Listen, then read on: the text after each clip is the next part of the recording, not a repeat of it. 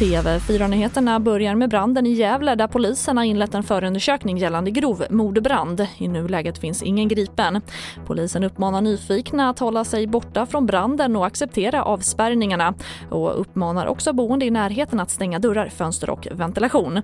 Branden startade i ett höghus vid 18-tiden igår kväll och strax efter 13-tiden idag var eldsvådan fortfarande inte under kontroll.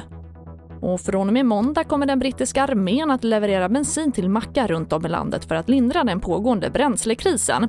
Bristen på bränsle och panikköp beror på att det saknas chaufförer till bränsletransporter. Detta anses vara en konsekvens av Brexit och av pandemin.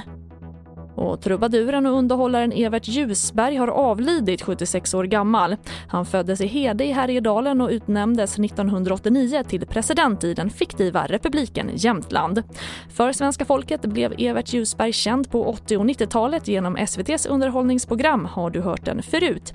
Genom åren som artist har han bland annat samarbetat med Cornelis Vreeswijk. Och det får avsluta den här sändningen och fler nyheter det hittar du alltid i vår app TV4 Nyheterna. Jag heter Charlotte Hemgren.